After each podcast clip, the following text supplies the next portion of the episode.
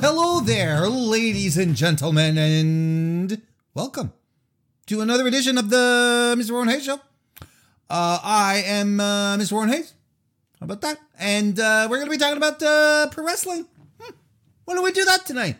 A nice Thursday, lovely Thursday evening here, you know, the J- June 17th when we're recording live on youtube.com slash Mr. Warren Hayes. That's right.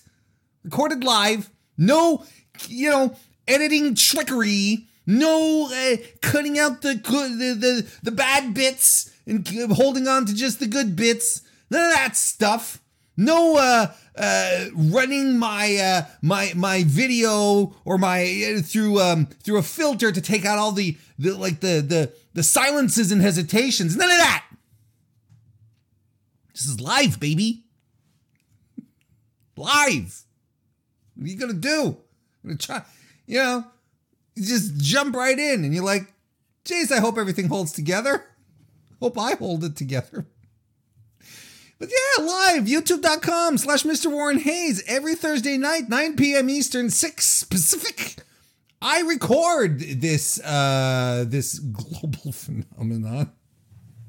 Uh which uh and which is done in front of a live audience of people who are here who join me on Thursday nights to chat, chat wrestling, have a good time, have some fun. Like who, for instance?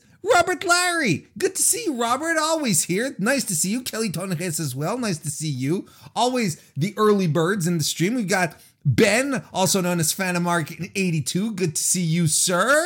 It's always good to have you around. Fifth generation Carney Joseph with it. Hello. Welcome to the chat as well. Good to see you as well. Mr. Fritz here too. We got Justin Firestein as well. Peter Davies. Good morning to you, Peter over on the other side of the Atlantic Ocean. So many, a whole bunch of great people joining me live here on uh, youtube.com slash Mr. Warren Hayes. If you can ever make it on a Thursday night, you get to you get to hang out with a wonderful uh, a, a wonderful group. So it's a, a nice, interesting, respectful, insightful group of people that we have here. And uh, and that's fantastic. So if you ever do have a chance to come along, that's great. And you know, if you don't and you're watching this on demand or you know, whenever you, whenever you can, that is really cool as well and I super appreciate it. And if you're liking this and you know, great way to show some support for the show is to like the video, video and uh, give it a thumbs up because YouTube likes that kind of stuff. In fact, even if you're not watching the video, if you're listening to this on your favorite podcast application, because yes, the Mr. Warren Hayes show is also available in pure audio format you're listening to this on Apple Podcasters, Spotify, or Stitcher, or any other. Show some love there too. That's the kind of thing that really, really ends up helping out the um, the show a tremendous deal, a ton, I would say. So, you if you want to come and do that, that's fantastic. If you just a like is or a subscription, a review, those review things also help too. I appreciate it. I appreciate it already. Thank you very much for your for your support so far. So thank you and thank you for being here. Um hey, there's a pay-per-view this weekend. Hell in a Cell.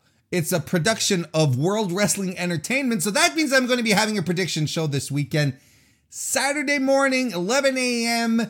Uh, I'll be joined by Rick Ucchino who is uh, from Sportskeeda. Fantastic guy. Used to have a a uh, a radio show uh, in in Cleveland, and he'd have me call in sometimes for some reason to talk about wrestling. I'd he'd actually have me call in to radio, like the public airwaves.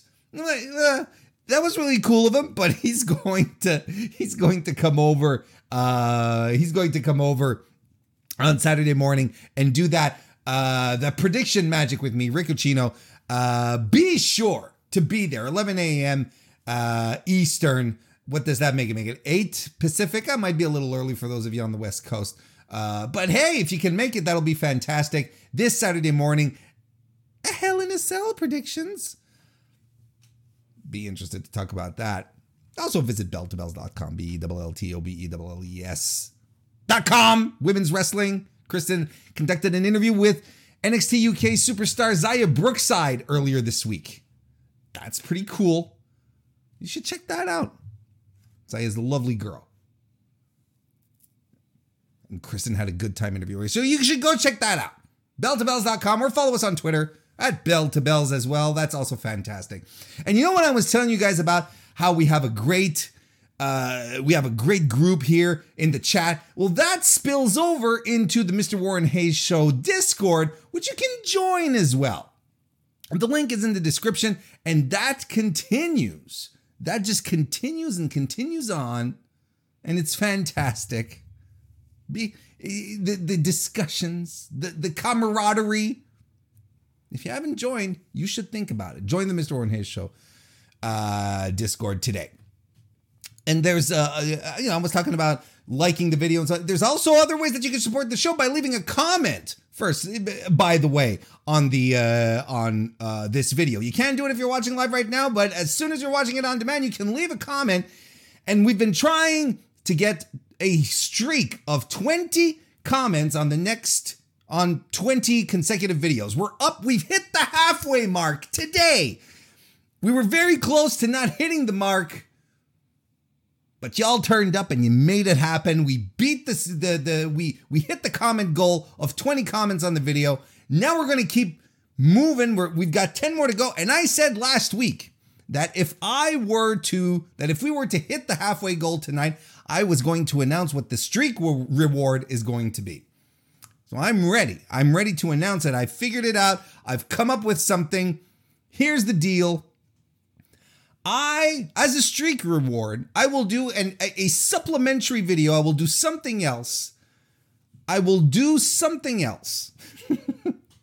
I will I will cook a full meal from the Can You Take the Heat WWE cookbook that was released in 2002.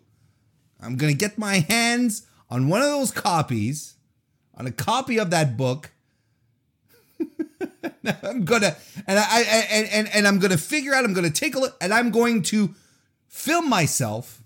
I'm gonna record the whole thing. I'm gonna make a full a full course meal, appetizers, main course, dessert. Like I don't know what's in the book. I'm not not gonna lie. I don't know exactly what we're going to be doing, but I'm gonna figure it out. And I'm going for I'm going for the whole nine yards. And I don't know how much steak sauce, how much barbecue sauce I'm going to need to employ here. Probably more than what I usually put in my cooking. But we'll see. I'm excited. So we'll see what that's what, what that's going to happen. So we've only got 10 more episodes to go before we reach uh before we reach the the the goal. So then I'll I'll get to cooking if you can if you smell what Warren is cooking which is apropos because that's that's at the time that's when the book was released, right?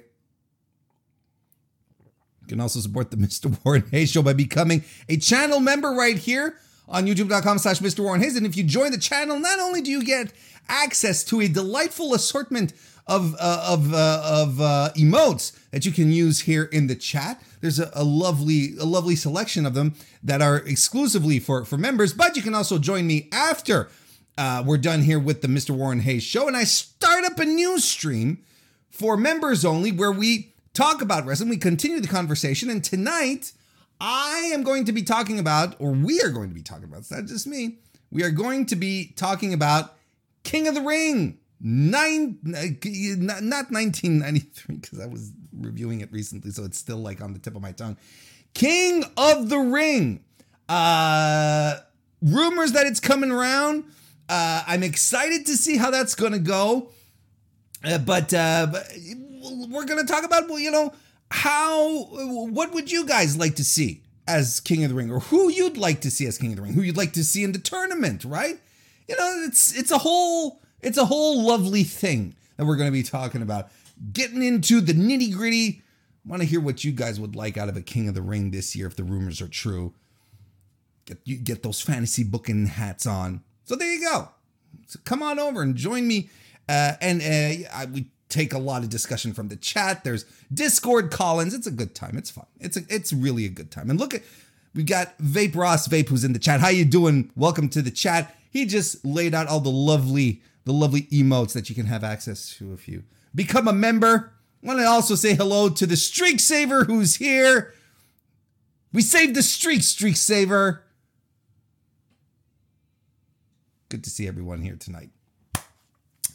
Uh, oh, and you can also leave a super chat if you want, and I will read your question or comment live and on the air. Of course, that's that that's that's par that's par for the course at this point. So, uh, I think we're ready. Let's go right ahead and start off with the weekly wrestling inspection.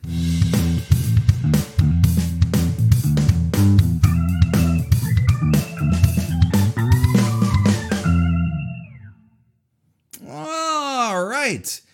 Um, there's a lot. There is a lot of stuff uh, going. There, there, a lot of wrestling that happened again this week.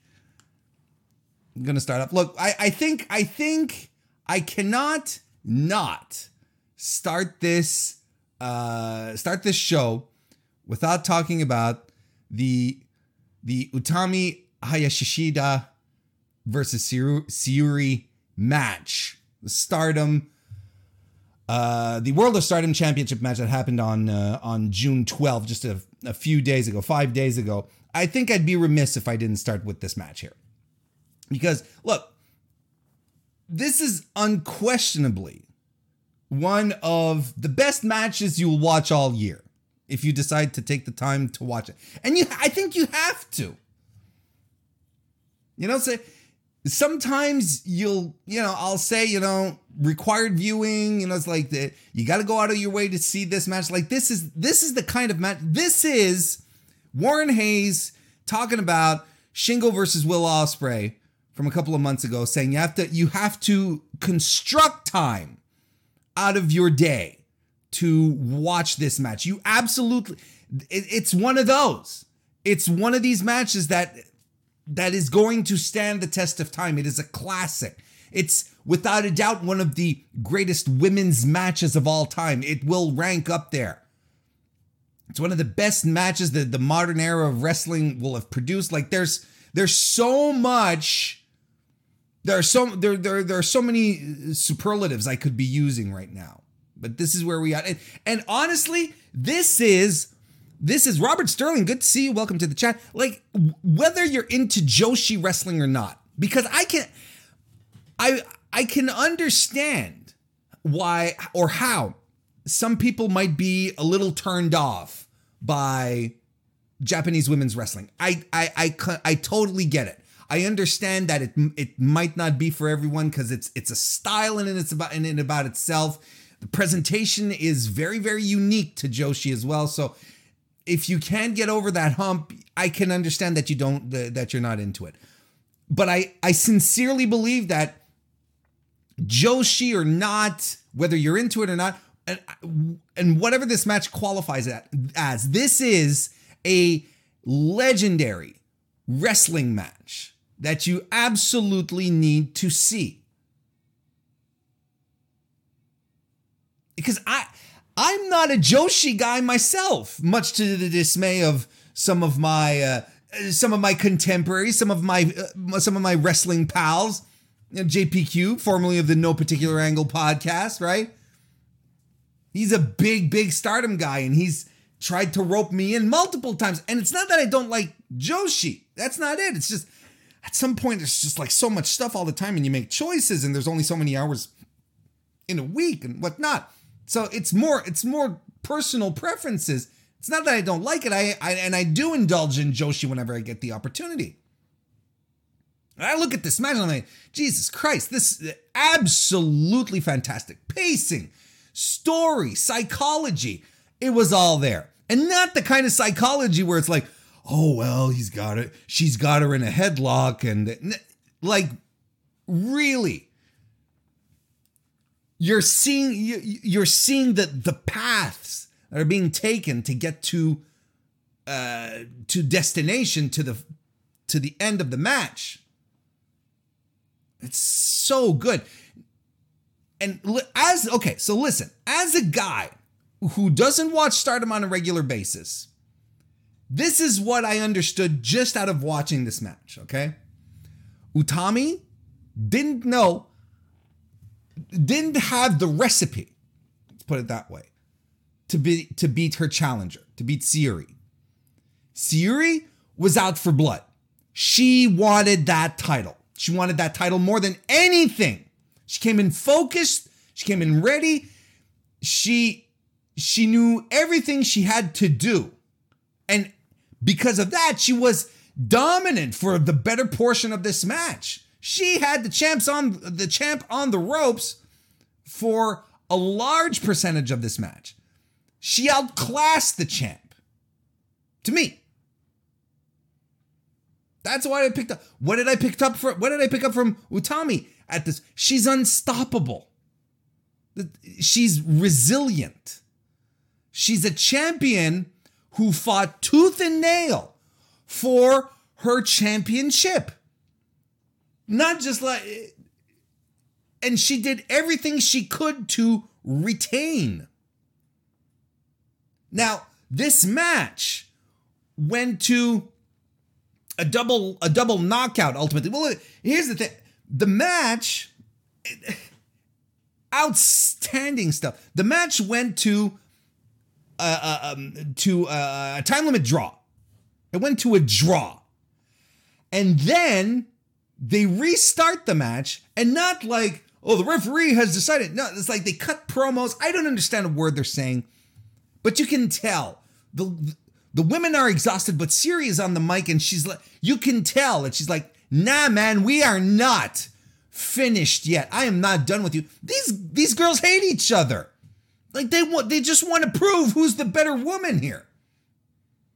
I'm like, no, we're not done. I don't know who's better. We, we can't end this as a draw.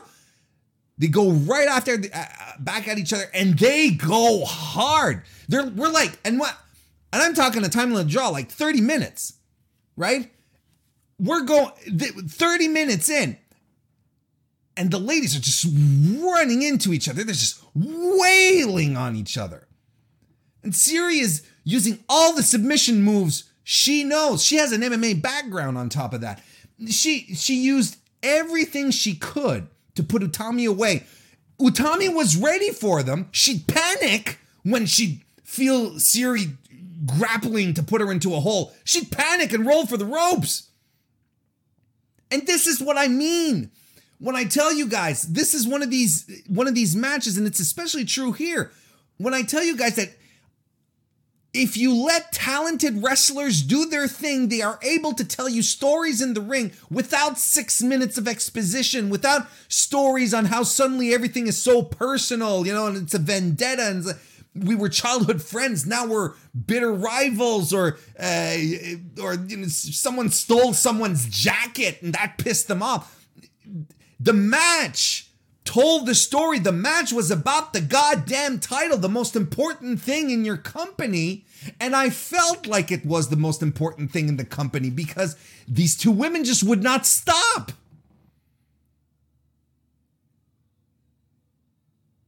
And it's it's such a basic concept, but when you give it time, you let talented wrestlers do their thing. Look at what happens. You get the magic. You get exact. This is exactly what I love about wrestling. I came in blind regarding Utami and Syuri, knowing who they were simply by name, and not understanding the level. Because I read some stuff after. I'm like, okay, this was a this was a a, a, a true to form feud that they had going. They really didn't like each other. There was a lot of stuff going into this, but I didn't care. Because the match in and about itself was outstanding.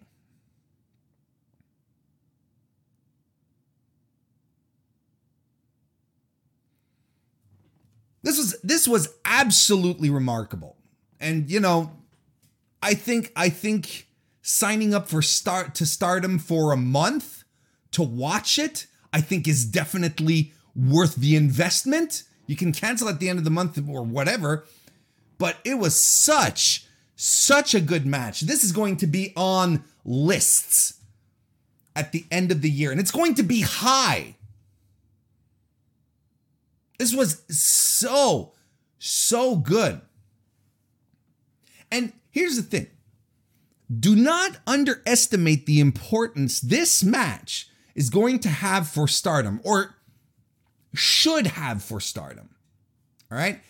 I saw tons of comparisons to Kazuchika Okada and Kenny Omega and their New Japan feud for the IWGP heavyweight title.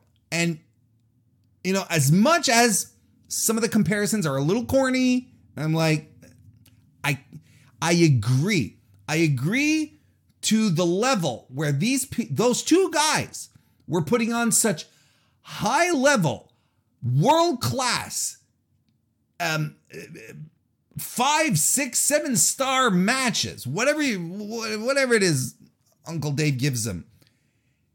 It created attention to the product, to themselves. You can argue that the big North American boom that occurred happened because of this feud. There were new eyes, new eyeballs tuning in, watching the product. If you don't think at this point that the that the next Utami Syuri match isn't going to draw eyeballs, uh, you're wrong. I, there's no way. Uh, there's no other way to put it. I don't, you know, I don't like telling you guys what you should or should not think. But in this case, you know, if you if you think that their next match is not going to generate buckets of attention, you are absolutely wrong. Now, the thing here is that you okay, so you have your big money match. You're going to have another Utami Syuri match. The, the what's left in Stardom's hand is what do you deliver then to create more engagement from this new audience into your product? The ball is entirely in Stardom's court at this point. Whether or not they use this to propel the brand further, make use of the new eyeballs that are going to be checking this out because because everyone is going to be talking about it. Everyone's going to be excited about this their rematch. What will Stardom do to captivate them? This is going to be the trick. That's going to be the thing. I am really stoked to see what's going to happen. Because they, they're going to have to. El- My point is, is that they're going to have to elevate more stuff from the mid card, the upper mid card, the lower card. They're going to have to create situations that not have that caliber style match throughout the entire card that'd just be exhausting and impossible. But what will they create on the rest of the card to create a full experience, to create a product where someone will tune in to watch this match, watches the rest of the card and says, damn, all this is great. Look at this character here. She's compelling. She's cool. Man, that was a great match. That was fun. You know? So it's in the ball is in Stardom's hand at this point because I think they right now they have they have a uh they have G they have magic in a bottle right now. There, that's the expression I was looking for. They have magic in a bottle right now, and they can they can entirely flub it, or they can make it work, and that's entirely up to them at this point. But look, check out the match. It's it's absolutely worth it, and I swear, I swear, absolutely swear to you even if you're not into Joshi, even if you've never watched a lick of stardom in your life, you will find something in this match that you will enjoy. That is, unless, you know, you're completely into Otis matches. You're like, oh, Otis is the peak for you. well, then I'm like, well, never mind then. You know, it's like if you if you need fat guys jiggling your be- their bellies for you to to to enjoy wrestling, which is fine. I'm, I'm not shaming what you're liking, but what I will say is you won't find any enjoyment in this match here. But for the rest of us, it's fantastic. It's really, really, really great.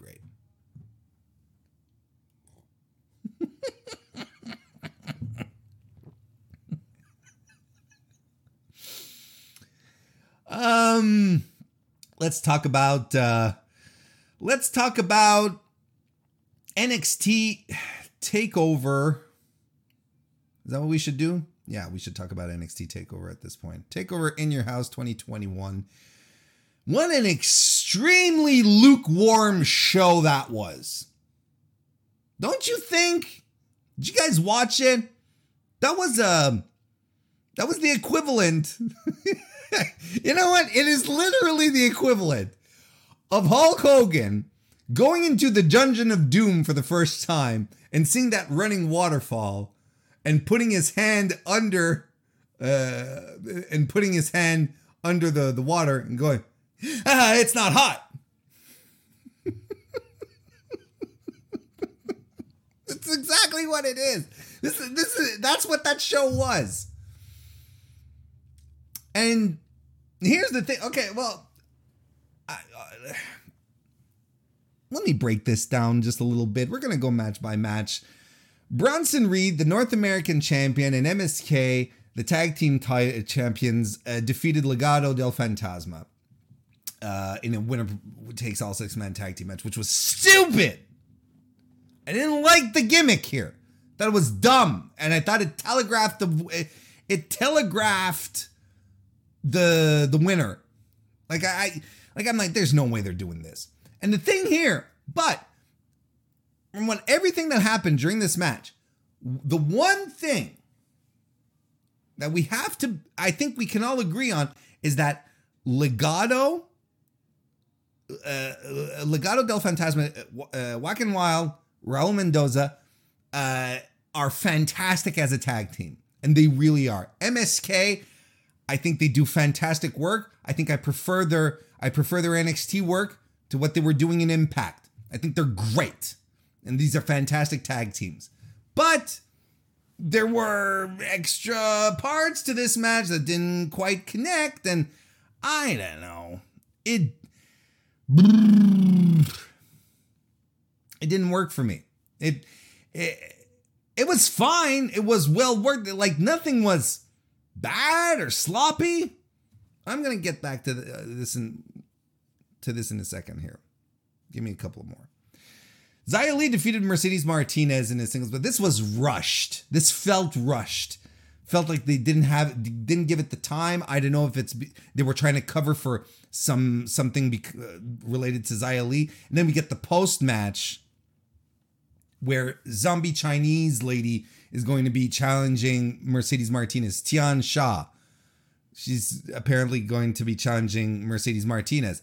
And uh and you know what? Here's the thing. It's like if if I were Tian Sha and I saw Mercedes Martinez lose to my lackey, I'd be like, yeah, I'll I'll fight her. You know, like what's and Mercedes is like Mercedes. Mercedes shouldn't be, you know, involved in spooky shit. I don't know if she's I don't know if she's being punished for the retribution stuff. Like she's still better off. Honestly, let's be honest with each other here, gals and guys. Uh Mercedes Martinez is better off losing in NXT than being on main and having been a part of the retribution thing. Because outside of Mace and T-Bar, where's Slapjack? And more importantly, where the fuck is Mia Yim?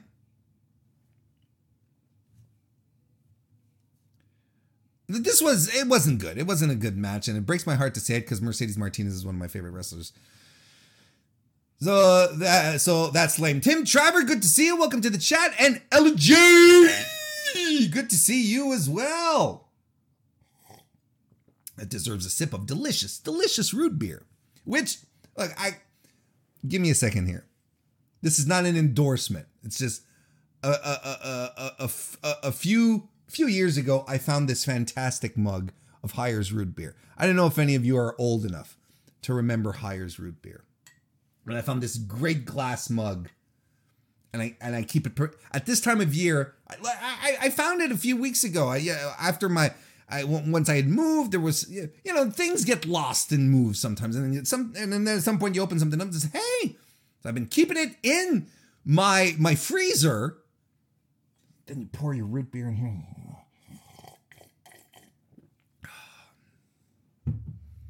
I want everyone to mark out on my mug, or else y- y'all y'all are gonna get banned.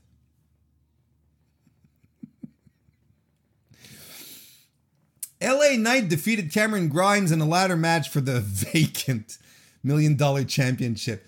Listen, I'm gonna. We gotta get this.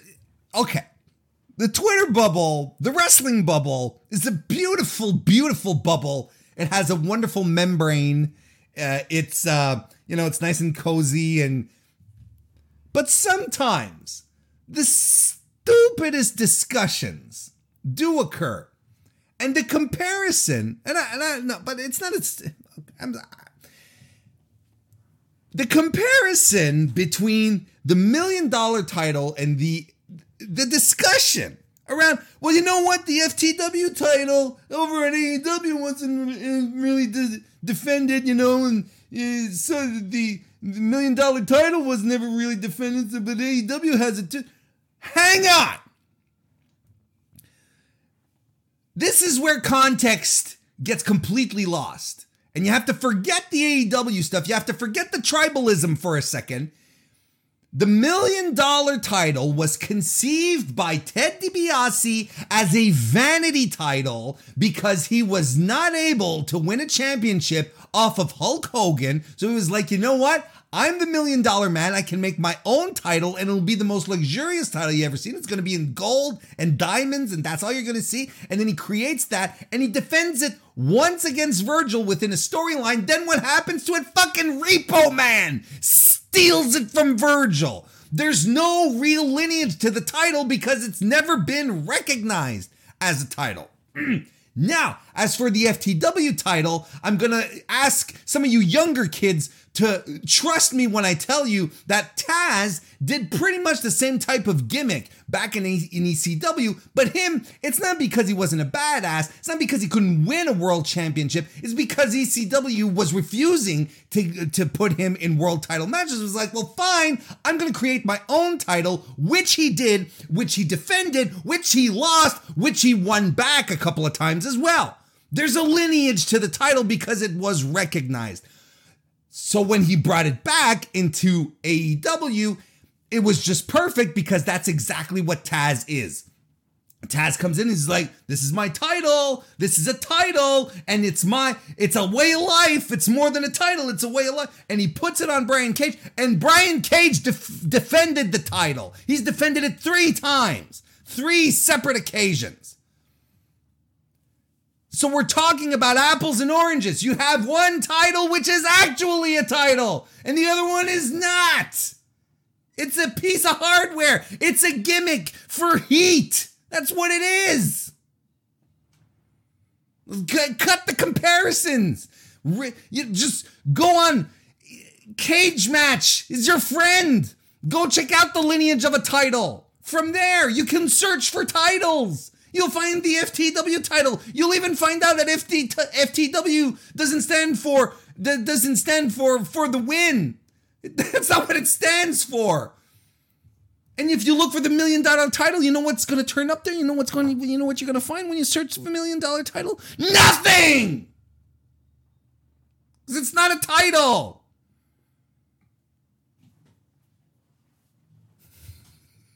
So I was not expecting to, to rant on that, especially considering the match. Um, it was better than I expected. Um, it was better than I expected, but Cameron Grimes, man, he he worked his ass off in this match. He did everything here. He did he hit the spots. He he, he carried it. There's just no other way to put it. It was his show. This was his part of the show, and he was good. I like it. And I I'm, and I'm not to lie here. I love love love love love love the idea that they waited to the very end stretch of the of the match, really within the final third, before they started climbing the ladder to grab the briefcase, as opposed to doing it within the next few minutes and then and and then do you know what? Then they start climbing and then they wait because the other guy's not ready they're like, ah, oh, it's just at my fingertips. I was unable to properly evaluate. I have problems with depth perception. I thought I could reach it from this rung here, but clearly I cannot, for simply my tip, my fingertips are touching the briefcase. Oh, if I had a better understanding of how long my arms were, me, grown man in my late 20s, early 30s, if I had a proper understanding of the the length of my limbs, perhaps then I could have climbed up on an extra on an extra rung to reach the briefcase. Here, let me do it now. And by the time he does it, then the other guy comes and pulls him off, right? At least at least they did that towards the end of the match, and I thought that was refreshing. I thought that was good. But it was otherwise a very, very their match. It was just there.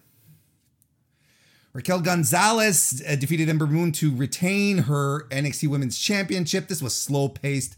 And I'm sorry to say, and as much as I like Raquel, I've always liked Raquel, as much as I think that she's uh, that she is destined for really strong stuff that she she has a great future ahead of her. Uh I don't think I don't think she she I said it when she won the title. I'm not sure that she's ready for the spot. Don't think she's ready for the for the for for being put in main event situations where she has to carry her own. And I think she showed it again at Takeover. She's good. Like but not like this. And Ember did whatever she could. Ember's fantastic. If anything, this match reminded me at how fantastic a singles wrestler Ember Moon is. She's got everything. She's got the she's got the charisma, she's got uh, the ring presence, the moves. Like she's super talented, right? But this is this wasn't it. This wasn't it. And it was fine. I mean, again, it's just fine. There's nothing egregious about it, but again, it's fine. And I'm watching a takeover. I'm not supposed to get fine matches. I'm supposed to get the matches that are going to blow my mind. And then we get to the main event. And before we do, I want to say hello to Mr. Fantastic. Good to see you. The Snowman and Darkman 060. I feel I feel like I just gave out code for something. Welcome everyone to the chat. Main event: Karrion Kross retained the NXT Championship by defeating Kyle O'Reilly, Adam Cole, Johnny Gargano, Pete Dunne. Now,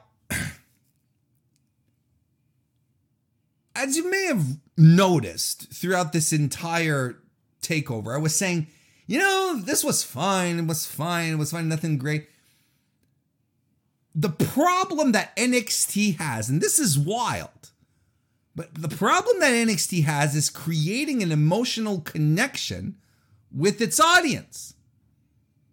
This was never a problem with NXT. It was the easiest place to create a connection with the audience because Full Sail were so into it, first and foremost. It's such a fantastic place to watch wrestling. And the, all you got was wrestling. It was just so you were really into it. Now, there's this divide that exists. You're not emotionally invested into these people. That's why, you know, uh, Bronson Reed and MSK and uh, Legado del Fantasma, all fantastic wrestlers, but okay. Like there's no, you know, the match happened. Same thing with Xia and, and, and Mercedes Martinez the same thing. You're like, okay. It's so weird.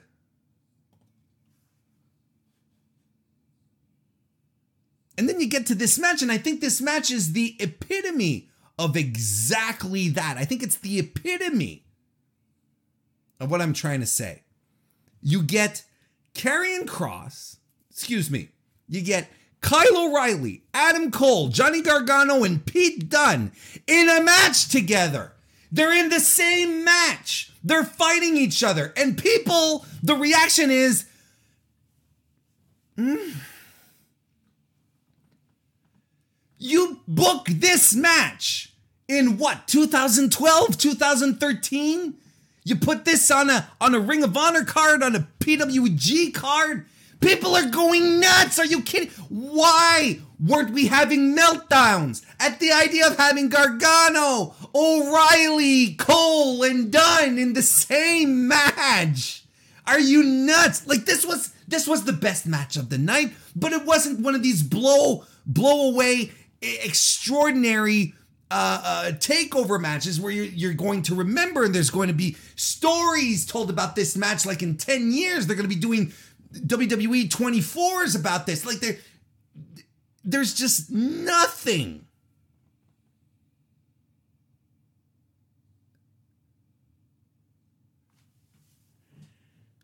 And it's to me that's that is the ultimate proof that the connection isn't there. If you put those guys in a match together and no one no one's losing their minds. No one's like jesus how great is this and i didn't look the match was the the match like i said the best one of the night. Doesn't mean i i particularly liked it because i don't like multi-man championships. I don't like triple threats five ways even less. Because this is the you know you have you, you have you know two guys in the same t- at the same time in the ring while the three others are on the outside recuperating right? This is why i don't like it. I don't like these main events. Too many people in a if if this was a regular one-on-one match they wouldn't be outside the ring for 90 seconds doing nothing recuperating. They'd be fighting. And and Killer Kross is being booked exactly like a big guy, a big WWE guy. He tosses dudes around, uh, tosses them outside of the ring, uh, and then but at, then at some point they gang up on him, toss him out, and then he rests, and then eventually comes back and tosses the dudes out again, and then gets ganged up on, and then, until he comes back in for the big win. And and and saw a lot of people saying, oh, no, everyone hates Karrion Kross. your fans are, fickle. I don't think that's the point. The point is that I don't think Karrion Kross belongs on NXT. I think he's a main roster guy through and through. This is a guy you put straight into uh, onto Raw. You put him straight on Raw, and you build him that way, and he'll get over there. But NXT is in an is, is in an identity crisis ever since the move to USA, and it's become worse since they stopped filming in front of a live audience. It really has. So, I mean, that was a thing. Oh, I'd like to welcome Kristen Ashley, the First Lady of the Mr. Warren Hayes Show. Yeah. Welcome. Now, if we if we go from Sunday and we move on to Tuesday. This Tuesday's NXT.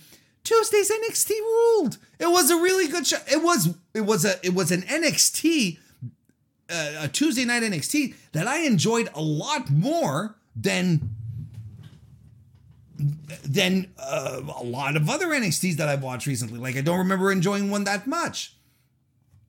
And there were some really good things here. Samoa Joe returning. I think. Look, Samoa Joe being fired, then returning, like, you know, clearly this is something where they're like, look, you're being overpaid. We're gonna fire you, cut your contract, but we'll rehire you with with a new contract, lower. You know, that was probably it. That's what I'm thinking. You know, they just wanted him back for less money. Here you go.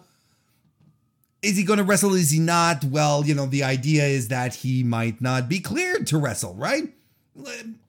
Speculation for a little more down the road. Let's I want to see how his role as GM sort of grows and stuff because they did tease a lot of him getting physical with it. He actually didn't. like he choked out Adam Cole, but we know Samoa Joe is a fantastic promo guy and he's an intimidating guy. I think as a GM, he can bring a lot and something a very different type of energy than William Regal.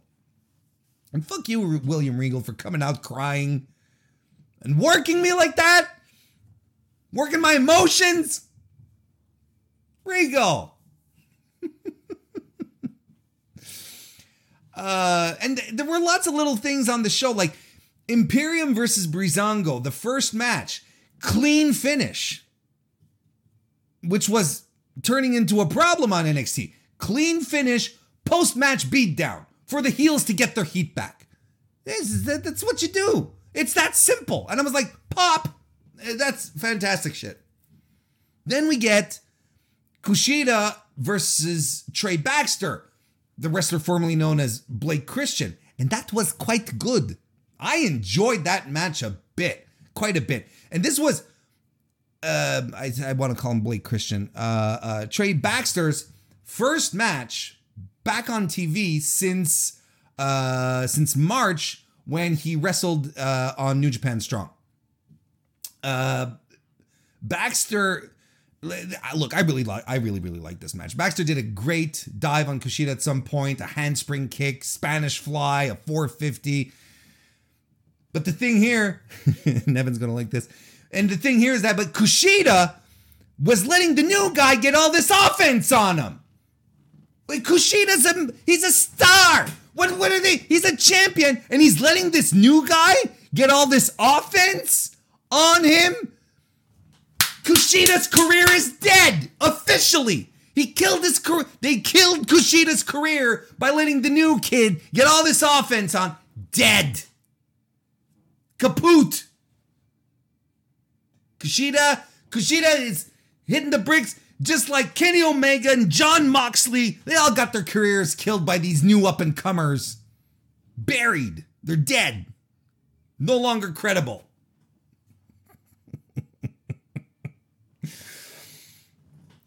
Kushida ends the match with a flying armbar into the hoverboard. Honestly, I thought it was a little too short. I thought the guys were they, they started to find their groove and it was really getting good. I would have taken not not another 10 15 minutes just a three to four extra minutes. Like a, just a, a little more on this final third that they were giving us. But this was fun. This was a lot of fun. And you know what? They wwe were letting blake christian wrestle like blake christian.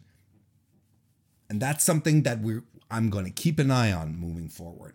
Um and then look quite honestly Thatcher and Ciampa versus the grizzled young uh, grizzled young veterans was amazing. It was such a good good main event. It ruled tornado tag match. Started off hot and brutal. It never let up. I had a mark out moment when Thatcher and Gibson started grappling with each other towards the latter third of the match. Gibson is such a great because the thing here is that Gibson is a great submission wrestler, and that doesn't get put over enough. But that that that was part of his thing. That's always been part of his that was always part of his uh of his makeup. The it, it was fantastic.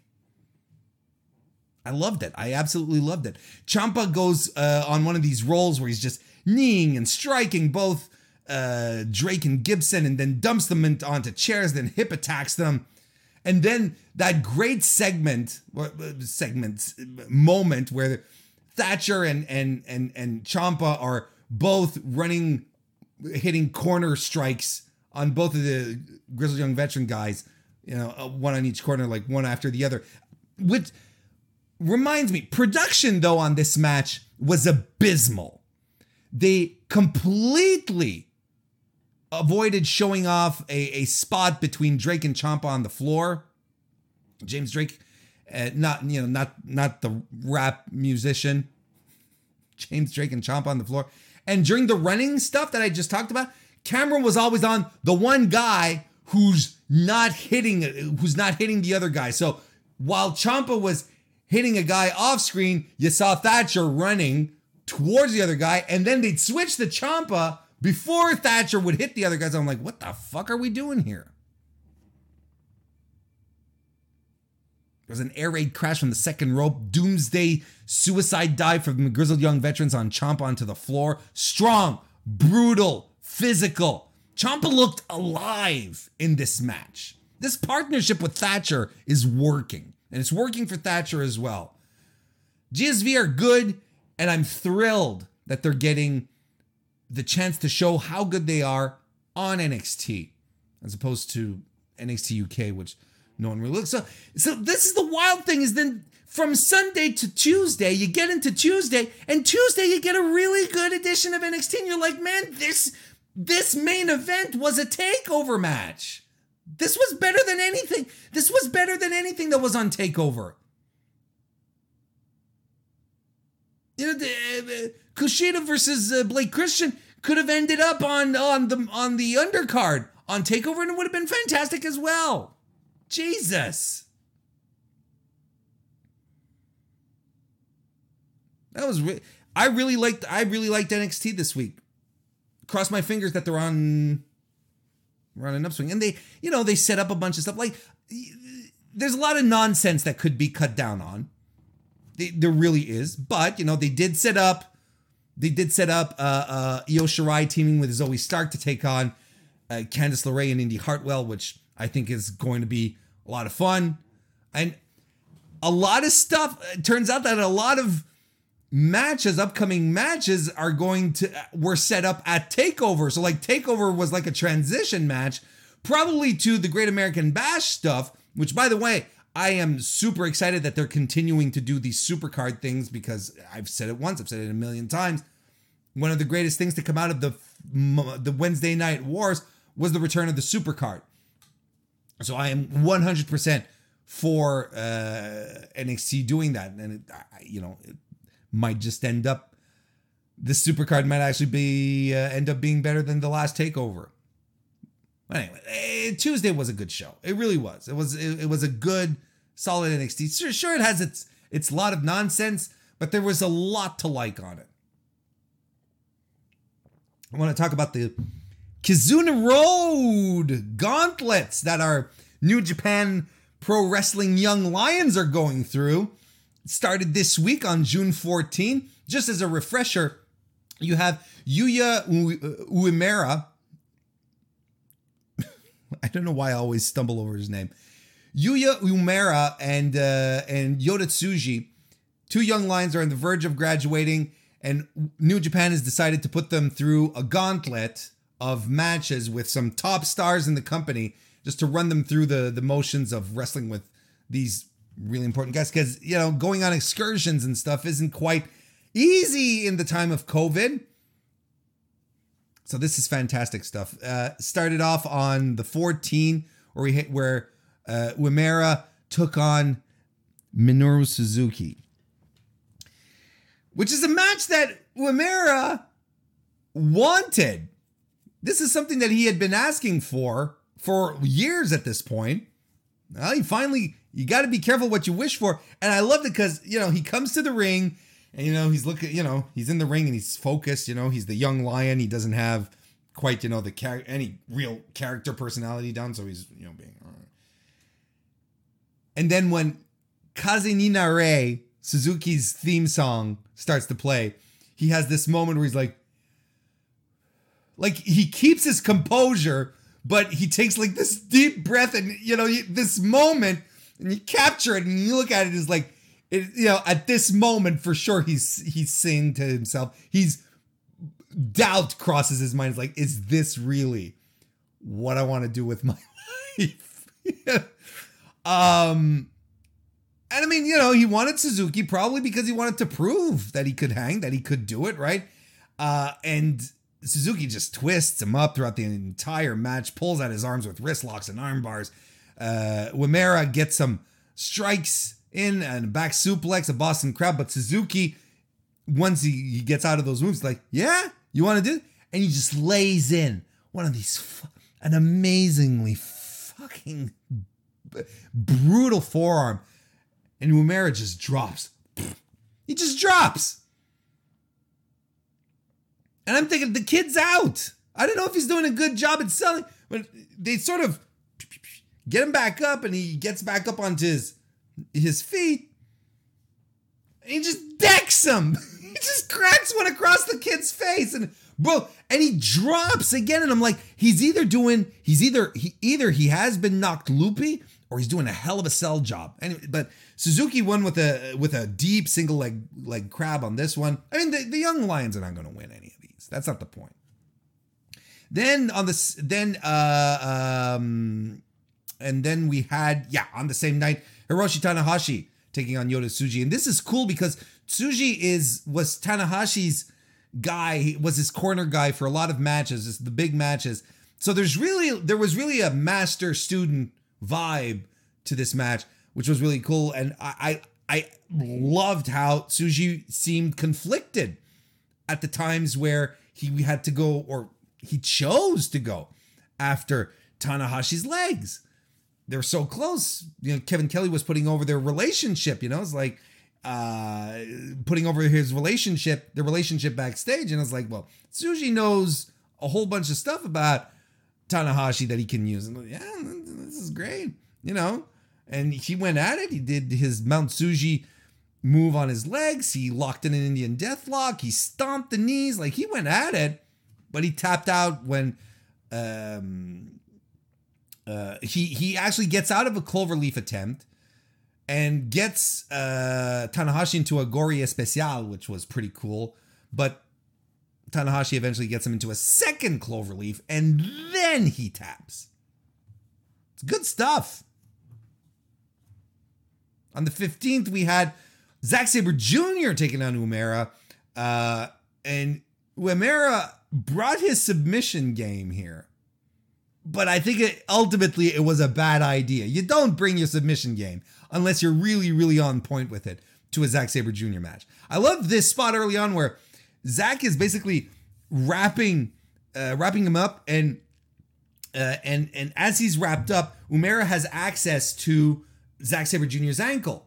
So Uemura starts twisting the ankle, and Sabre goes, ah, you know, he's like, ah, you're, and he and he and he goes like, you cheeky bastard, and then he twists him up, up and over, and he's like completely out of the move, transitions into something else, and I thought that was a lot of fun.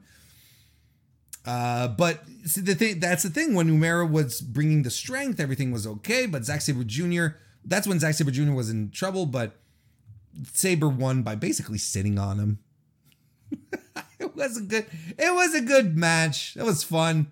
And then we had Tsuji versus Taichi, um, and you know Tsuji in this match had to deal with Taichi stalling and his nonsense. You know, let's do sumo and all that shit. Yeah, it, this you know this is basically Tsuji learning to deal with a, a dirty player like like Taichi, right? You know, because when Tsuji got pissed, he got pissed.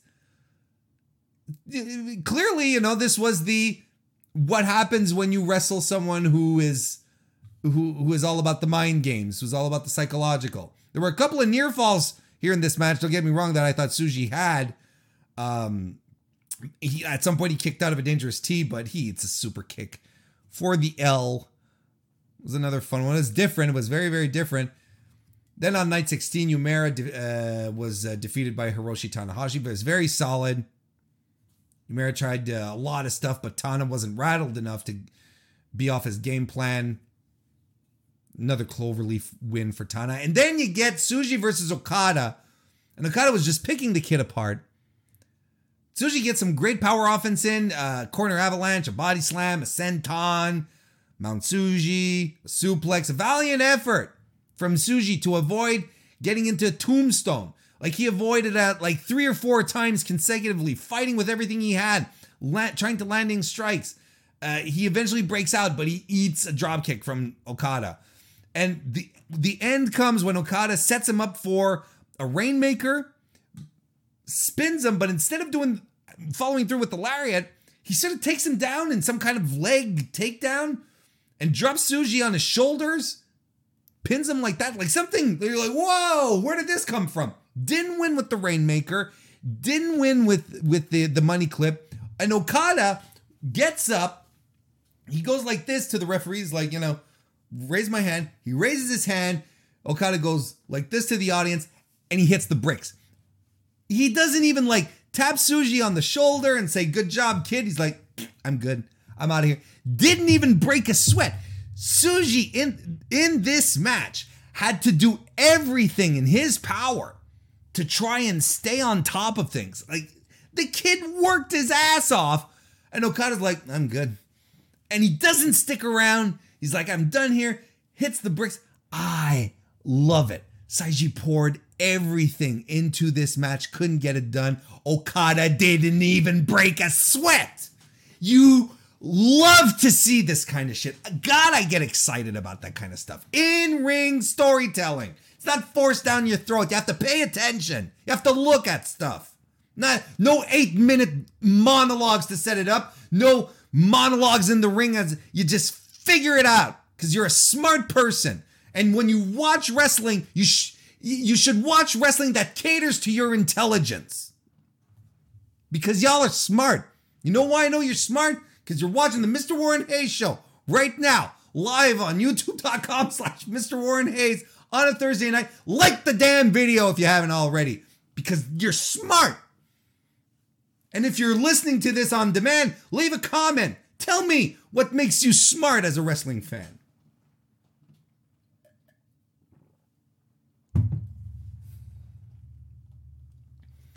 The good thing about the gauntlet is that it's all laying groundwork for history, right? This is stuff that in 10, even in five years, in three years, whenever these guys, yeah, we're going to go back to these moments. You don't think I'm excited now at this point to have Tsuji versus Okada again and Tsuji being like, you disrespected me back then. And Okada being like, you weren't even worth the effort. I beat you and I didn't even have to take a shower when I was done. You don't think I'm excited for that shit? That's great. This is great, great stuff. Um, a couple of other things to come out of the um, the Kizuna Road shows. Lij versus the Dangerous Tekkers are, is what we're building towards. Lij, composed of Tetsuya Naito and um, Sanada, going for the uh, the tag team titles. So that's something that's happening. We also got Taiji Ishimori, who's basically basically said that uh, you can uh, win. He can win two championships. He can win the junior tag team championships with El Fantasma, and he also challenged El Desperado for the junior heavyweight uh, title, which is something that would be very cool. So that was that was pretty awesome. Uh, and uh, also we had um, and Shingo Tagaki, Takagi, jeez, Shingo our IWGP uh, World Heavyweight Champion. He challenged Kota Ibushi on the June 4, 14 show, and he wants the match. He wants a match Ooh, with Ibushi. Yeah. Ibushi being Ibushi is like, uh, whenever, whenever I feel like it. He's like, yeah, sure, I'll be fine, as long as I don't lose my way over to the uh, over to the supermarket. I'll be all right.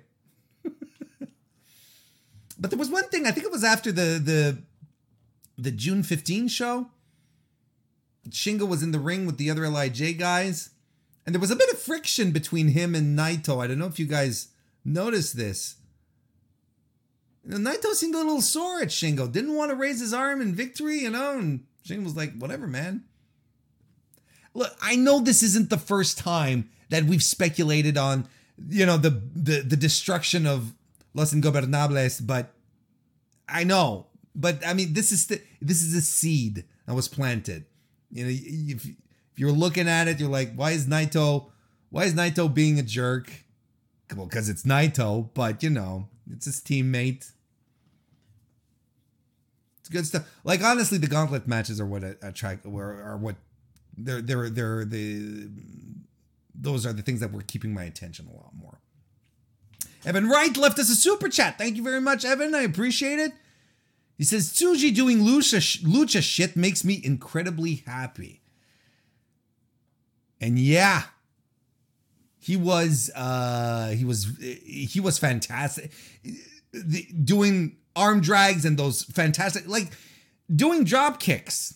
The boy, he's not a small guy. It was fantastic.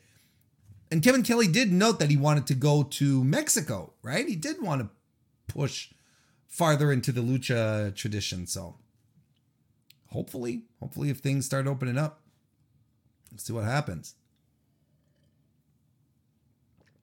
Uh, okay.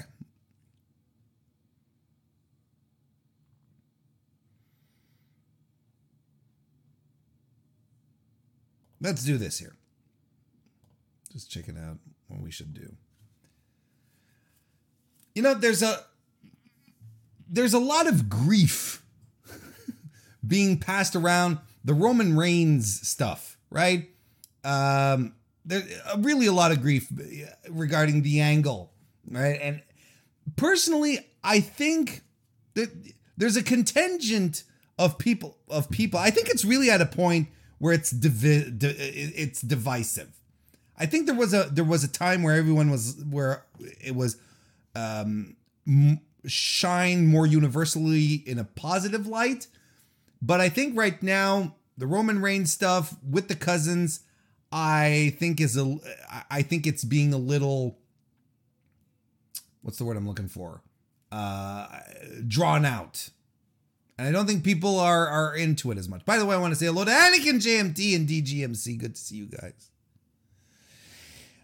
Um, and I think I think there is some criticism that's valid. I think I at the same time I think some people are being overly uh, rough in regards to it because it's not as bad as a lot of people make it out to be.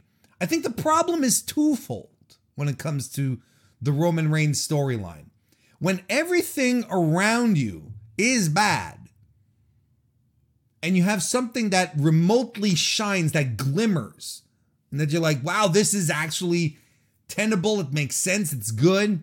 Well, you latch on to that. You're like, don't don't take this away from me. This is good. I'm enjoying this. And that's a situation that happens, you know, it's like when all when everything around you is crap, and what you find in the middle of the crap is, um, I don't know, spoiled baloney. Where you're like, you know what? The spoiled baloney isn't that bad compared to the crap. That's one thing.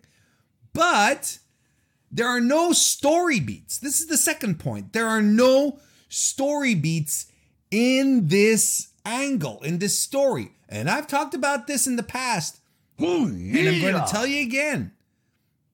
The problem that WWE has is that it tricks us into believing that it's so, that it's storytelling when sometimes it isn't. When you tell a story, usually go from you know, point A, let's say to point G in your story. So you go from point A to point B to point C to point D and so on and so forth. You get story beats to get to G. But WWE, what it does it tricks you into believing that it's going from point A to point B to point C, when in reality, it's going from point B, from point A to point B to point B to point B to point B. Oh, now we go to C, but then we go to point B and B and B and B. And then, or, or maybe go back to B, but then we'll stay on C. Oh, yeah. It tricks us into believing that this is what's happening, right? And I don't understand it. like I, I I I really don't understand. Uh, I, I don't understand how they still manage to do that. Because essentially, for the past four weeks, I'd say, we're at the exact same spot with the Jimmy Jey, Uso, Roman Reigns triangle that they have going. There hasn't been any real advancements. There's been some some things that were set creating the tension, the relationships, establishing the complex dynamic that exists between the three, and how, you know, establishing how caught in the middle of this Jey Uso really is. And I appreciate that. But there hasn't been any real storyline advancement. We've been treading water in this relationship.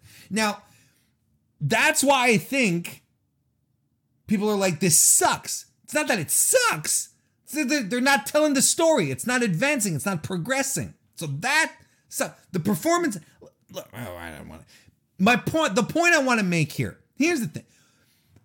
I would love it if WWE mixed up its formula a bit, because I think one of the things that's killing this angle is that it's that it's not creating any new story beats, and it's in a high profile position week after week after week. We spend easily, what, 25 to 30 minutes per SmackDown specifically on this show, on this uh, on this angle, right? From you know, opening promos to backstage segments to matches. Like there's easily 30 minutes that's devoted to this angle specifically.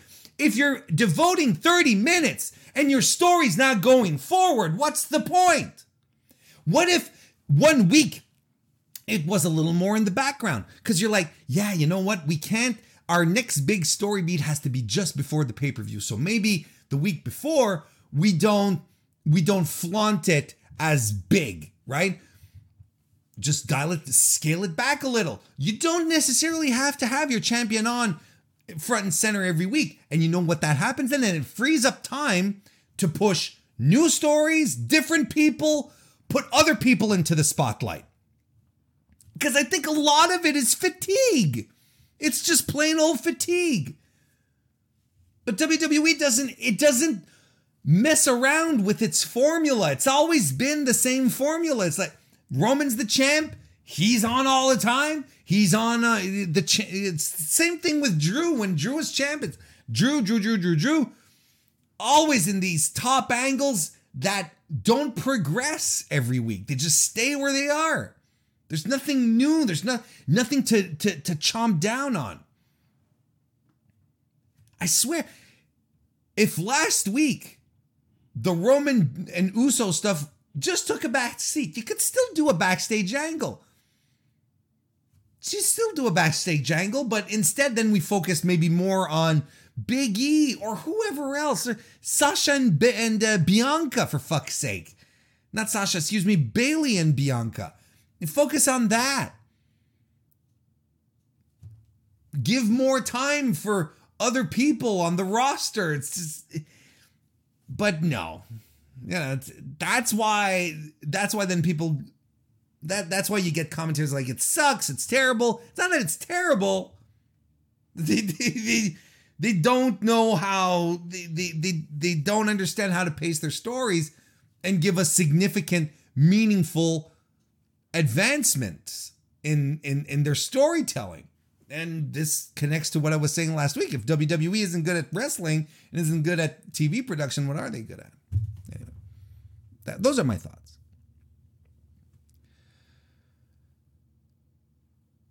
Uh, Anakin JMT and Evan Wright kind of left me the same type of super chats, but I appreciate you both, gentlemen. Yes, and I did see that. I'll read Anakin's here. He he brought it in first, so I'll read his first.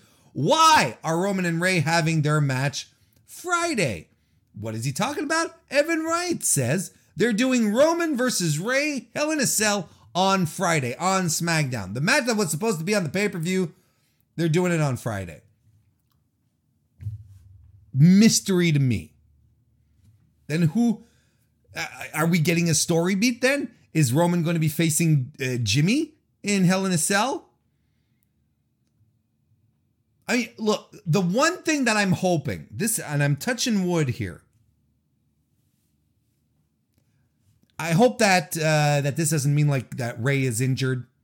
You know, I hope they're not pulling him out because of um because he's not cleared. That would suck. That would really, really suck. But uh um I mean, this is WWE, right? This is WWE. The most baffling decisions, right? Why would you give one of your pay per view matches in the pay per view gimmick on Friday for free? Well, I'll tell you why. Because WWE already has your money, Peacock subscribers. And it already has all that Fox money. Doesn't care. We covered we talked about this last week. JS Brown, welcome to the chat, sir. Good to see you. Thank you for the super chats, gentlemen, by the way. I'm gonna keep the hot trash up there. Um, so Eva Marie may, finally made her long anticipated debut, right? This is the this is the thing where WWE's like, this is gonna get the ratings. This is this is where we're to start scoring big time. This is where we turn things around. We bring Eva Marie back. People are to be to come back in droves to see her. This is what people want. She's supposed to fight Naomi, and she comes out. But she's accompanied as she's coming out by Piper Niven, the wrestler formerly known as Viper. on the British independent circuit. And instead of wrestling the match, you you've probably all seen this, but for posterity, I I have to go. Th- I want to go through this. Uh, she she being Eva Marie pronouns pal, she sends Piper Niven to the ring instead, so that Piper can fight her match for her. Piper gets into the ring. They ring the bell. Uh, Okay, referee's discretion, but Christ, I don't even think Rick Knox would do that. Rick Knox, greatest running gag of the Mr. Warren Hayes Show Discord server. Join. It's in the link is in the description. Anyway, Piper squashes um, Naomi like in a minute. And then they go to announce the winner, and then Eva Marie says, and the winner is me, Eva Marie. And, then Piper comes out and she's happy and she's like, yay! And she hugs her, and Eva Marie is like, mm. Now I'm going to tell you what I've been told, what I've heard, I should say. Eva Marie is coming back not in a wrestling position. Uh, she's coming back as a mentor. That that's her gimmick. That's her thing. She's coming back to mentor a wrestler into becoming a better pro. Whatever. Like I clearly the the position here is that she's going to use Piper Niven to come across say, using Piper Niven saying that oh I'll you know I'll help you improve and be a better person, better athlete, better whatever. That's going to be that that's the thing that they have that they that they were they have lined up for us or from my, what my understanding is. the now I him Marie whatever, okay? That's the thing. And Piper Niven comes to the ring and commentary is acting. They're saying, Who is this woman? We don't know who she is. And I'm like, Mother. I'm trying not to get demonetized. The, the problem. Ah. Viper, Piper Niven, is a 12 year veteran of the ring. She's been doing this for 12 years, since 2009. She's a staple of the British independent circuit. She's a cornerstone of NXT UK's women division ever since and Toni left. So I can get behind WWE fans not knowing who she is because WWE fans in general are not uh, privy to the indie scene. They have their WWE bubble and they're happy with that. That's okay. So I can appreciate that they don't, you know, they they they don't make any relations, right? But for commentary to not even acknowledge that this woman was a part of the company on another brand, that friends and family is uh, insulting to your intelligence as a viewer. That that's just as simple. Okay? It's just really, really that simple. I was telling you just previously, just a, couple of minutes ago. You should watch wrestling. You should enjoy wrestling that treats you like an intelligent human being. This makes fun of your smarts. Because even if you find out Boom, later that she was in NXT, you can be like, well, why didn't they just keep her name? And th- this is what's fascinating to me. Is that the it's the same thing with NXT when they have wrestlers there and they get them over using a certain gimmick and a certain way of doing things and they go up on main and they trash that and they do something else. I don't understand that. Who is this woman? Are you fucking kidding me? And no, no, this is not a proper way. And look, not gonna lie, there's a lot of there's a lot of stuff that I I love women's wrestling. Piper Niven's career is one that I'm familiar with, and and I enjoy the fact that that she's on main and that she's probably going to make some money and good for her, right? Good for her. But it also breaks my heart because she shouldn't be in reset mode. It's the same thing. Like if they had taken Orange Cassidy, brought him on to AEW and be like, uh, your name now is Steve is- Steve Bottleneck, and you're a greaser, and you have a Thunderbird, and you're gonna drive to the ring in your Thunderbird, Steve Bottleneck, and he's not like it doesn't make sense, and especially since he was working in their company, it doesn't make sense. And I tweeted it out. I just said, "This is no way to start off a 12-year veteran's career on main. It does that just doesn't work. Not even mentioning who she is, not even talking about her pedigree, her background, even if it is just NXT UK. That's not. It's not cool. It's not. And then I get people in my mentions saying, well, she just squashed a former SmackDown champion in Naomi. I don't think you can get a better champion. I don't think you get a better debut than that. Hang on a second. Now, a, wise man once said, despite the fact that the wise man often gets into situations where he revisits history, a wise this wise man once said, context is king. Here's the context. If Naomi just came off of a successful championship run, maybe, maybe I'd be like, yeah, you know what? This actually was pretty cool. But Naomi's stock has been down since 2019. And despite the fact that I love Naomi and I think she's a great athlete, you are lying to yourself if you think it's anything but. And this is not on Naomi. It's not on her talent. It's on how she's been booked. It's been how she's been presented. You may like her. I like her, but she's not perceived as a star. You know who else beat Naomi in record time in like under two minutes just a couple of months ago? Uh, a couple of weeks ago, Nia Jax. A couple of months ago, Lacey Evans. Last year, Dana Brooke beat Naomi in a minute and 40 seconds.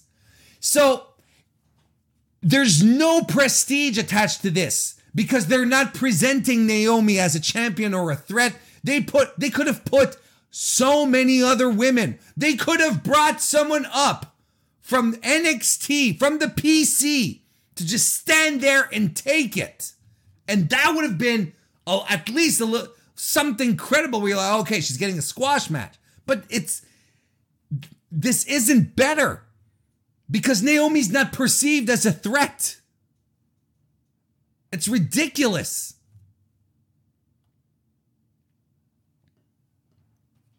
I understand why they're doing it. They're giving her another character. I love people who try to explain to me, well, this is how it works. This is how wrestling works. I understand how they do it. That doesn't why they do it. I understand how they do it. Doesn't mean I get to like it. Doesn't mean I think it's good. Doesn't mean it's it, it's it, just because I understand something doesn't mean that I enjoy it. Doesn't mean I think it's a good idea. I understand why people rob banks. Doesn't mean I approve of it.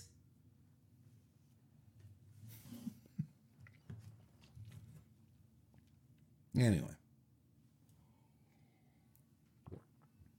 Dynamite last Friday was pretty good too. Was a good show.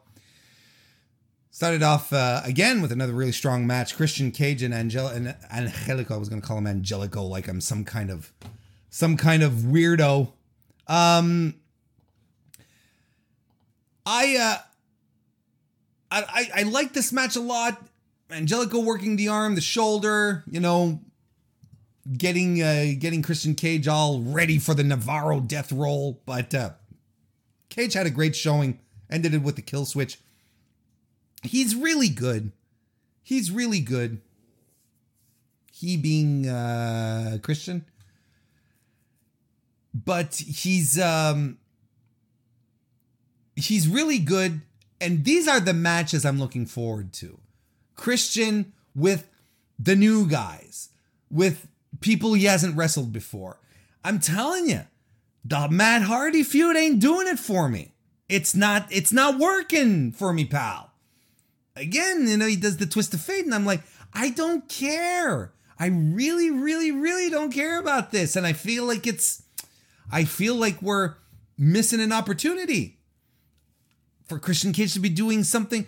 Give me a feud with Angelico. Have him feud with uh, TH2, which is weird.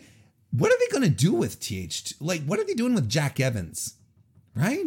This is this is what's interesting to me because I feel like there's something up with Jack Evans, but this is just a gut feeling. Uh, there's no, it's purely speculation, right?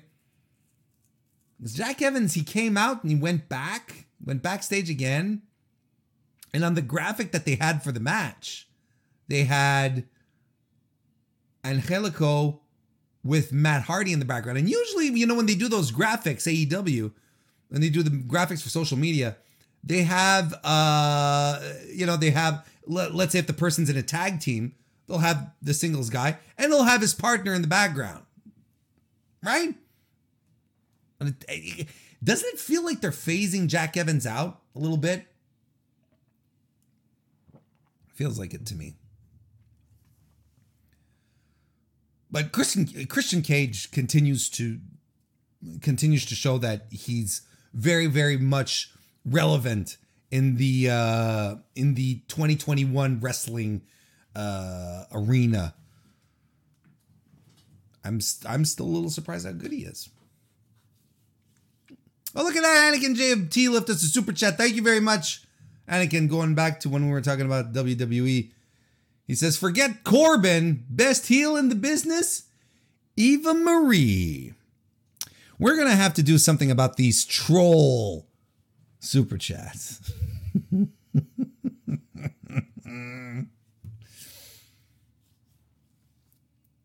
I'm really excited for her to start cutting live promos again. I'm not going to lie. I'm really looking forward to her in front of a live audience cutting another promo, like cutting a live promo. I am stoked for that.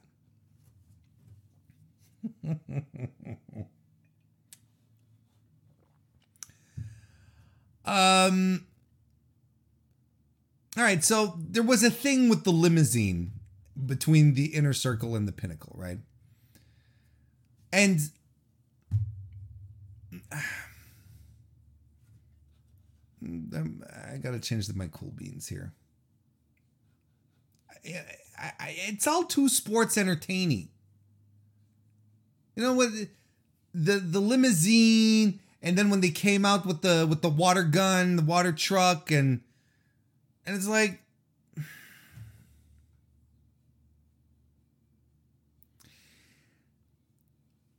I feel like the pinnacle is kind of losing its luster. And I think it's because the inner circle, and I don't know who's in control of, of, of who's producing these segments, whose input is going into here. But I feel that anything involved with the inner circle, even still now, is always it's always a little too much. And there's there's a dissonance that exists now with the pinnacle versus when they started. I will die on this hill that the inner circle came in with one of the strongest debuts of a stable slash group in years. They come in, you think that MJF is screwed because the the inner circle figured him out, but no, all these dudes appear and they beat the shit out of the inner circle. Uh, there's blading, there's handcuffs, there's guys being thrown off stages. Fantastic. And it's the I documented it. I marked out. I thought it was great. I still think it's great. It's a, it's a it was fantastic heat that carried right into the blood and guts match where I was like, this is fantastic. They get they stand face to face with each other. You got guys saying, I'm gonna kill you kiss your kids goodbye. I'm going to kill you in this match. I'm like, yes.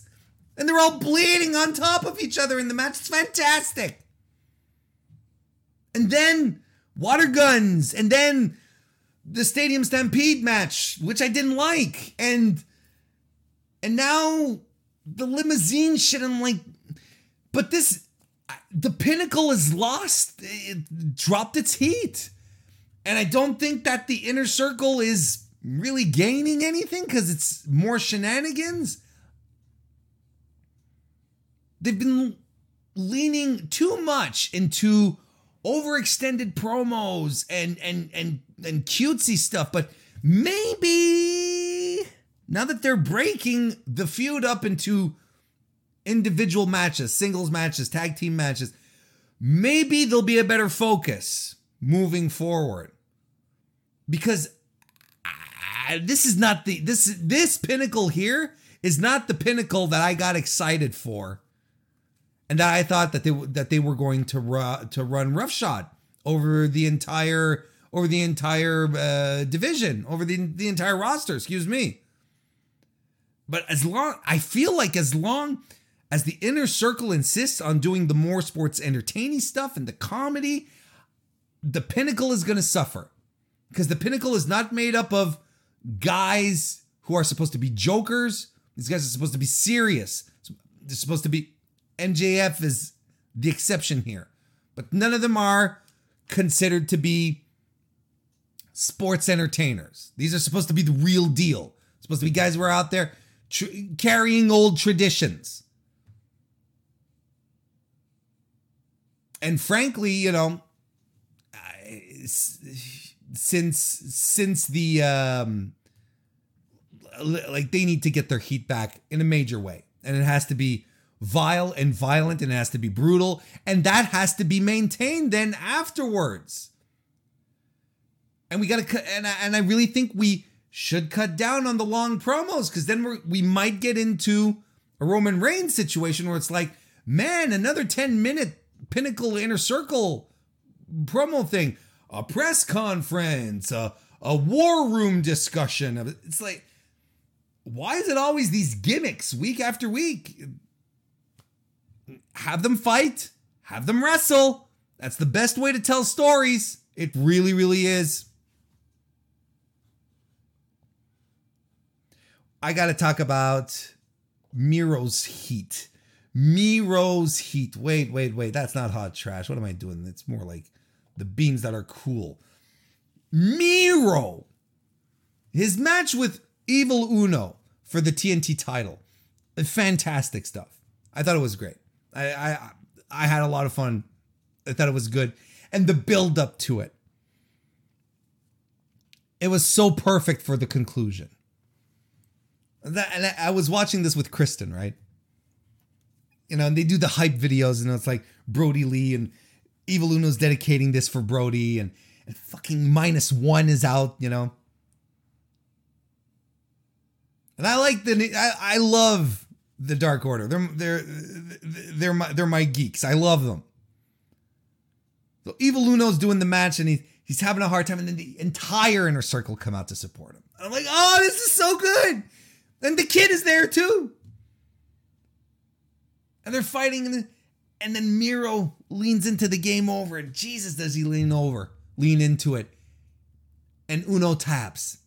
And Kristen goes, damn it, why did he win? The inner circle were there supporting him. And, and, and, at first I was I and I was into it. At some point, I was believing the near falls, and I was like, Evil Uno's got this. He's got to win it. He's gonna do it for Brodie. Like I was, yeah, I, I was into it until the ending hit. I was like, this is the perfect ending. It could not have been anything else. It could not have been anything outside of Miro winning this in front of the entire inner circle as they're dedicating the match to Brodie Lee. His kid is there, and Mir- Miro goes goes like this to the kid. And I'm like, this is this is it. This is perfect, perfect heat. You get the feel good moment. You have the guys, the team rallying around their dude. Like, you can do it. Hang in there. You're almost there. But he can't. And the kid is there. The kid who lost his dad is there, and Miro's a, he does one of these. And I'm like, oh, everything is wrong, and this is not a happy ending, and it is perfect. Everyone who was bitching on AEW didn't know what to do with Miro. Look at what they're doing now. He's a monster and he's callous and he doesn't give a shit. Doesn't give a shit. I don't know what I don't know why I did an H sound. He didn't give a shit. It's fantastic. And the thing here, this is something AEW is a, weird company sometimes when it comes to getting heat. Because sometimes, I'd say oftentimes, they're able to create such fantastic heat for guys and gals that you're like, this is amazing stuff. You know, like the like the pinnacle, for instance, which was great. You know, Anthony Ogogo, stuff that they're able, they're just so naturally. You're just like, this is heat. This is it. This is what heat and wrestling is. Miro, just as sweet. But then you flip that around and you, you do a compare and contrast with how great the Miro heat is, but then look at the Cody QT feud or the Nightmare Family and Factory feud. Like they like they're running Cody and QT again in a strap match. What in two weeks or next week? Not this Friday, next Friday. And look at the tepid reaction that it's getting from from from fans, from the from people online. Like, okay. Do you think it may be because Cody ran through the entire factory and they're not seen as threats? Hell, even his brother ran through a member of the factory. Dustin defeated Nick Comoroto. So it's like, I don't know. Maybe what if they hadn't? What if Cody what if Cody hadn't defeated everyone? What if, you know, what if what if the what if the factory guys weren't perceived now as losers? Maybe this strap match would feel a little more interesting cuz right now it feels a little tacked on. Feels a little forced to me. It feels a little doesn't it doesn't feel natural, doesn't feel like a natural progression to me. Cuz Cody has all the heat. Cody's defeated everyone. His big deal was Ogogo and he he defeated Ogogo. It's not a problem. And don't get me wrong here. I am not talking about. I am definitely not talking about Cody Rhodes putting himself over other people all the time. That's not what I'm trying to say. I'm looking at this from a heat perspective, from you believing that QT Marshall has a chance against Cody Rhodes, which, quite frankly, if you're looking at it objectively, he don't. He doesn't. He nada. He's gonna lose, but he probably won't. Well, then again, he probably will because I was convinced that Ogogo was going to win the match at uh, uh, uh, uh, Double or Nothing. Because to me, that's what made the most sense. If you splinter off these young guys to create heat and attention for these guys and make them feel important, you have them win the big matches. You have them defeat the good guys. There's no heat here. There's no heat in this feud because Cody's been winning all the matches. Dustin's been winning his matches. There's no heat. There's no heat. And the one match where QT wins the tag team match last week, the outside interference, Aaron Solo, you remember that? And that was a little annoying. So it's it's strange because it, it, like at some point they really know how to generate heat. Good old fashioned heat. I hated Miro so much at the end of the match, but it felt so right to hate him at the same time. You know what I mean? Like it was perfect. Then on the flip side, you're like, yeah.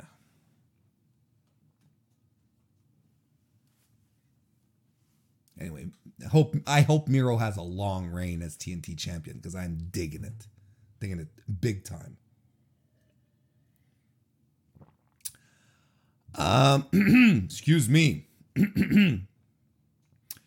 and uh, really quickly, uh, Leyla Hirsch had her match against. Uh, I, I and I, I do have to underscore this because she had her match with with um, with um, with Nyla Rose, and she looked very very good, and she's already become, she's already become a crisper, more confident wrestler than when she started a couple of months ago.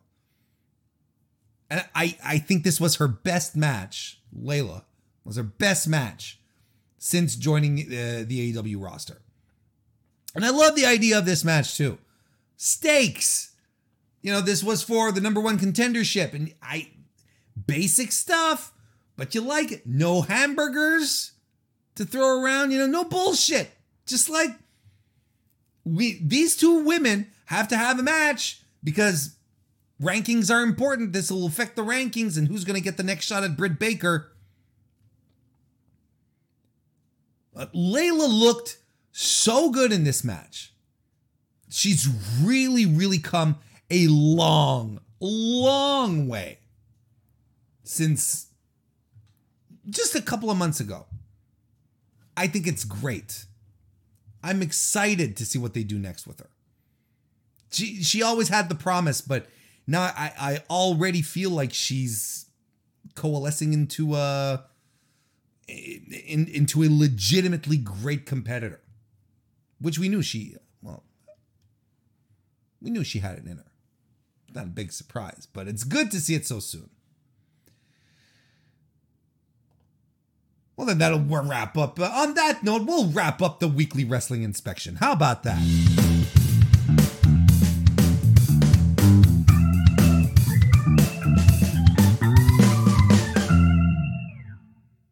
Hey, before we call it a week, or a night anyway, a uh, couple of reminders if you don't mind.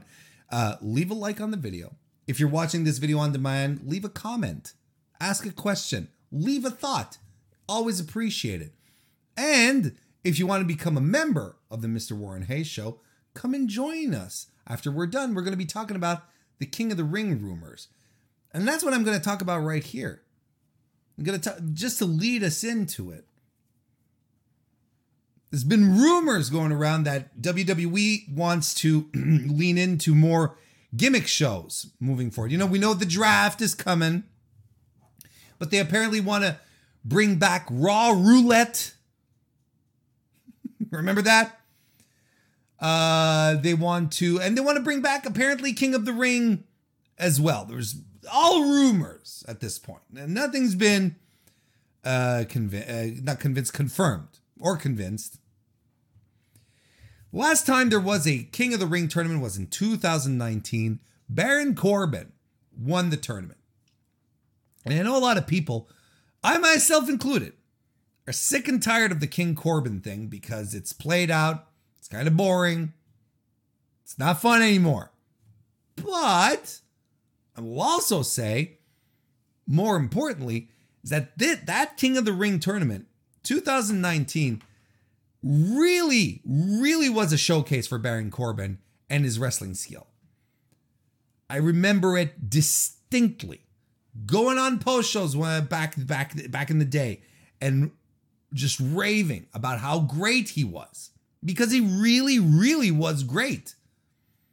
From top to bottom, Corbin was putting on uh, qualifier uh, not qualifiers but uh, uh, throughout the tournament was putting on great matches. And people were stunned. We were all stunned because we were all kind of like, well, he's, uh, he's so so. But he wasn't so so. He was great. Everything he was doing in the in that tournament was spectacular. He he was the guy who wrestled the entire tournament to win. People got buys. Uh, uh, there was some shenanigans with a three way that he got wrapped up into, and and I and I remember being like, why is Baron Corbin? Why does he have to be in this three way match, this triple threat? It doesn't make any sense. He's okay. WWE got in its own way, whatever. But I'm excited at the idea of King of the Ring. And I just recently rewatched King of the Ring 93, which is a great one too. So I'm like, why? Okay, so where are we right now? If we were to start a King of the Ring tournament next, uh, just uh, next week, who who should be in it? Like if and if we're basing our our, our thoughts on uh, the setup that um, that WWE had last year, which was uh, one bracket that was made up of Raw contenders, the other one of SmackDown, and basically the finals were Raw versus SmackDown. Who who would you put in there? Who would I put in there? and I put some and I thought about it, looked over the rosters. Here's what I'd do. On the Raw side, I'd put in Mansoor, Damian Priest, Cedric Alexander, Mustafa Ali, Keith Lee, T Bar, John Morrison, and of course, Xavier Woods. A couple of reasons. I think you put guys in here like Mansoor. You put a guy like Mansoor, and you know, I, put him in a first match with a guy like Cedric Alexander or Mustafa Ali, and let the boy shine. He's really, really good. A tournament like this should always it should do two things, right? It should elevate a it should elevate a career, should elevate someone. Plus, uh, it should uh, it should help uh, draw attention to some new, younger, up and coming stars. That's what I think it should do. That's what a good tournament does. Now, these are single eliminations. It's not like a round robin, but you know, you give Mansoor a good first round match against a guy who can help him shine, like Alexander, like Mustafa Ali. I think you get something really special here. Bring back Keith Lee for this. I really think you bring back Keith Lee specifically for this. And you have him win. You have him go to the semifinals or at the Raw finals anyway, whatever you want to call them. And you have him go the whole way. Reestablish him as a powerhouse, as a star, as a guy that's unstoppable. Limitless, as he likes to say. But who does he face in the finals? Who does he get into the finals? Xavier Woods, of course. Of course. King of the Ring 2021, if it happens, cannot happen if Xavier Woods is not involved. And I think we all agree on this. It cannot happen if Xavier Woods is not a competitor in here. It's not, it will not be legit. It will not be legitimate in the eyes of the fans. so my finals here would have on the Raw side would be Xavier Woods versus Keith Lee. And you love a good underdog story, don't you? Well, you have one right here. Keith Lee, who's been mowing down the competition, Xavier Woods, who's been fighting through guys, uh, putting his his best performances as he can, just doing wrestling as best he can, meets Keith Lee, insurmountable odds, right? You're like Keith Lee just mowed down through everyone. Poor Xavier Woods, but Woodsy manages to pull off a win, a big time win. And you gotta love that. That's the kind of thing you love to see. On the SmackDown side, I go with, well, you have to put Baron Corbin in, right? You put Dominik Mysterio, you put in Dolph, you put in Rick Boogs. I think that could be fun. Sami Zayn, Chad Gable, Montez Ford, because he already has a crown and whatnot. And, you know, I, you can throw in some tag team guys in there. Jey Uso, representing the table in there. Shinsuke Nakamura, too.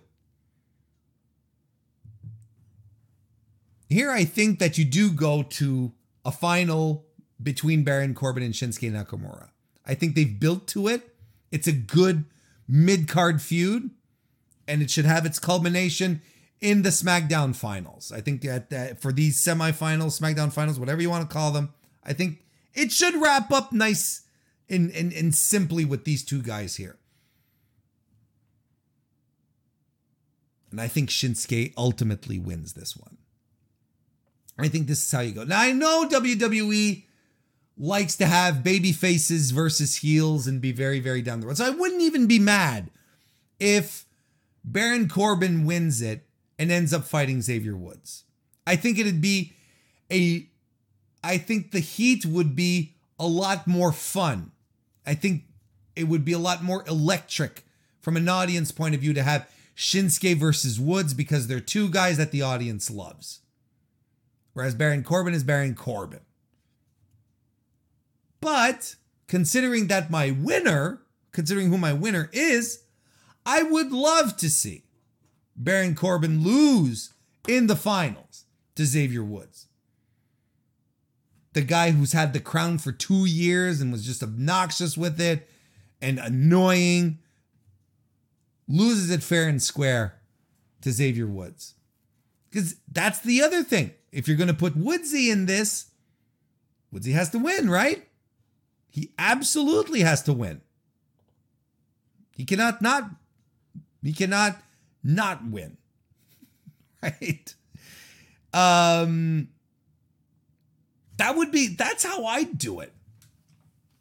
That th- those would be the people I'd put in there, you know? And maybe like T-Bar uh you know, Dominik Mysterio. Well, some people have to be knocked out in the first round, right? You have to knock. You, there's got to be guys in there just to be knocked out in the first round.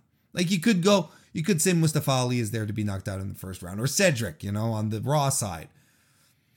I think there's nothing wrong with Rick Boogs taking an L uh, uh, out the gate, or Chad Gable. I think that's all the, the Dominic think those are all people that can take L's very easily. You have to have some of that. You really do. You know, can't no not everyone can be a superstar. That's the thing. That's how but that's how I'd set it up. But I I I I really don't see if they're doing King of the Ring this year.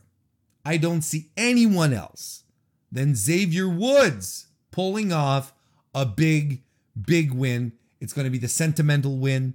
It's going to be the one everyone wants. Let's just do it. Let's just let the fans go home happy, Vince. Vince, let Woodsy win. That's what we want. And I kind of feel, I feel they're they're setting they're setting the seeds for that with the MVP. You know, talking with Kofi Kingston on Raw and saying your boy here, you know, he's, you know, he's holding you back. And, you know, maybe Woods is like, look, I can do the singles thing too. E is off doing it. I can do it too. Let me go win King of the Ring. Uh, like, it's all things that could connect. Maybe they're doing long term. Maybe. well, on that note, folks, we're going to wrap it up for this week's edition of the Mr. Warren Hayes Show. I want to thank everyone for joining me live tonight on youtube.com slash Mr. Warren Hayes. Uh, otherwise, I'm, but equally generous thanks to everyone who's listening on their own uh, on demand here on YouTube or on their favorite podcast app. Thank you all so very much. Remember, Saturday morning, 11 a.m., come and join me for uh, Enric Enrico Chino as we talk about Hell in a Cell predictions. It's going to be a good time especially since we have one less match to talk about, apparently. but please do join us. It'll be a lot of fun, and I want to thank everyone for joining me this evening. Have a great weekend. See you soon. See you next.